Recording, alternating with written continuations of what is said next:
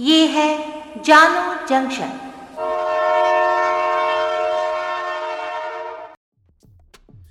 नमस्कार, आज है 29 जून 2022 मैं हूँ पूजा वर्मा और आप सुन रहे हैं जानो जंक्शन पे Hindi news podcast news rail. पहले मुख्य समाचार। पकड़े गए कन्हैया लाल के हत्यारे। पाकिस्तानी एंगल की जाँच कर रही एनआईए। उदयपुर में कन्हैया लाल का अंतिम संस्कार, पत्नी बोली, हत्यारों को फांसी दो, नहीं तो वे कई लोगों को मारेंगे। महाराष्ट्र में उद्धव सरकार का फ्लोर टेस्ट कल, गुवाहाटी से गोवा निकले बागी। महाराष्ट्र संकट को लेकर सुप्रीम कोर्ट में सुनवाई जारी। अब समाचार विस्तार से। उदयपुर में जघन्य हत्या के बाद पूरे शहर में जगह जगह पुलिस तैनात कर दी गई है। सात थाना क्षेत्रों में कर्फ्यू लगा दिया गया है। वहीं पूरे राजस्थान में 24 घंटे के लिए इंटरनेट बंद कर दिया गया है। कन्हैया लाल की हत्या के मामले के तार पाकिस्तान से जुड़ते नज़र आ रहे हैं। पूरे मामले की जाँच एनआईए ने अपने हाथ में ले ली है।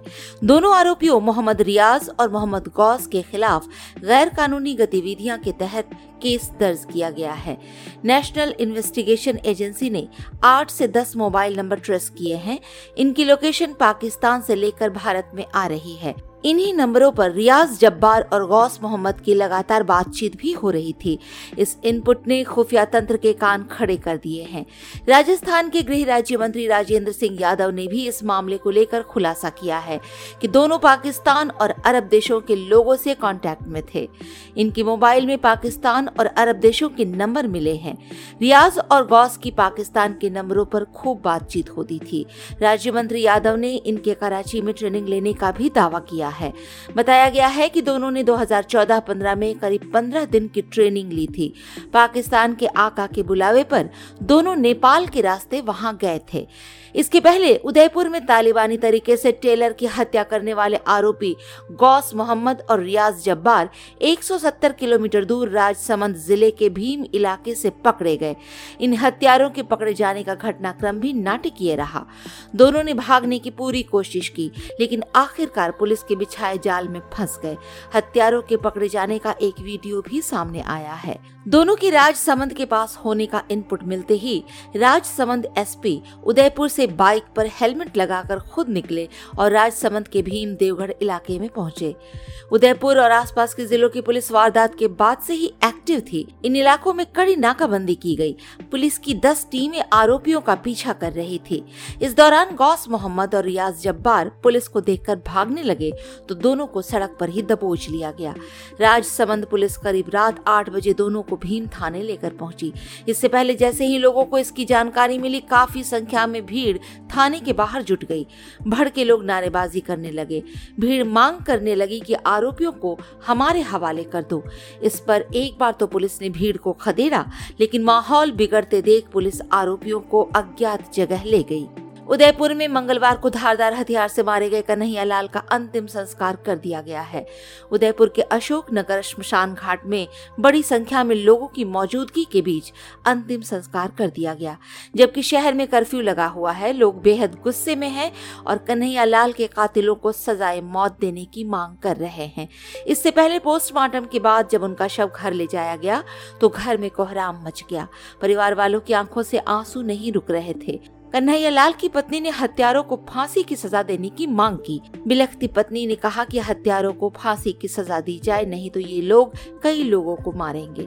अंतिम यात्रा में भी हज़ारों लोग शव के साथ साथ सड़क पर चल रहे थे। हर कोई एक आवाज़ में कन्हैया लाल के गुनाहगारों को सजा देने की मांग कर रहा था। अंतिम संस्कार के दौरान कानून व्यवस्था बनाए रखने के लिए भारी पुलिस बल की तैनाती की गई थी। हालाँकि अंतिम संस्कार का जुलूस शांतिपूर्ण तरीके से निकाला गया। फ़िलहाल घटना के विरोध में पूरा उदयपुर बंद है। किसी भी हालात से निपटने के लिए भारी संख्या में पुलिस भी तैनात की गई है। महाराष्ट्र के बागी विधायक, असम के गुवाहाटी में रेडिसन ब्लू होटल छोड़कर गुवाहाटी एयरपोर्ट पहुँच चुके हैं। बताया जा रहा है कि ये विधायक फ्लोर टेस्ट से पहले गोवा का रुख कर सकते हैं। शिवसेना के बागी विधायक गुट के नेता एकनाथ शिंदे ने कहा है कि उनका पक्ष बागी नहीं है, बल्कि असली शिवसेना है। शिंदे ने कहा कि हम बाला साहेब ठाकरे को मानने वाले हैं। उन्होंने कहा कि हम कल मुंबई पहुँचेंगे और विश्वास मत में हिस्सा लेंगे। इसके बाद हम दल की बैठक करेंगे और आगे के कदम पर चर्चा करेंगे। सुप्रीम कोर्ट ने बुधवार को उद्धव गुट की याचिका पर सुनवाई शुरू कर दी है। कोर्ट में आज ही सुबह गवर्नर के उस फैसले के खिलाफ याचिका दायर हुई थी, जिसमें राज्यपाल ने 30 जून को शिवसेना सरकार से बहुमत साबित करने के लिए कहा था। सुप्रीम कोर्ट में उद्धव गुट की पैरवी कर रहे वकील अभिषेक मनु सिंघवी ने कहा कि महाराष्ट्र विधानसभा में स्पीकर के फैसले से पहले वोटिंग नहीं होनी चाहिए। उन्होंने कहा कि हमें आज ही फ्लोर टेस्ट का पता चला है, लेकिन जिस सुपरसोनिक स्पीड से फ्लोर टेस्ट का फैसला किया गया है, उससे बहुमत पता चलना मुश्किल हो सकता है। कोर्ट ने कहा कि राज्यपाल के विवेक पर संदेह करना उचित नहीं। समाचार लिखे जाने तक शिंदे पक्ष के वकील अपनी दलील रख रहे थे। आज के लिए इतना ही। सुनते रहिए जानू जंक्शन पे न्यूज़ रेल।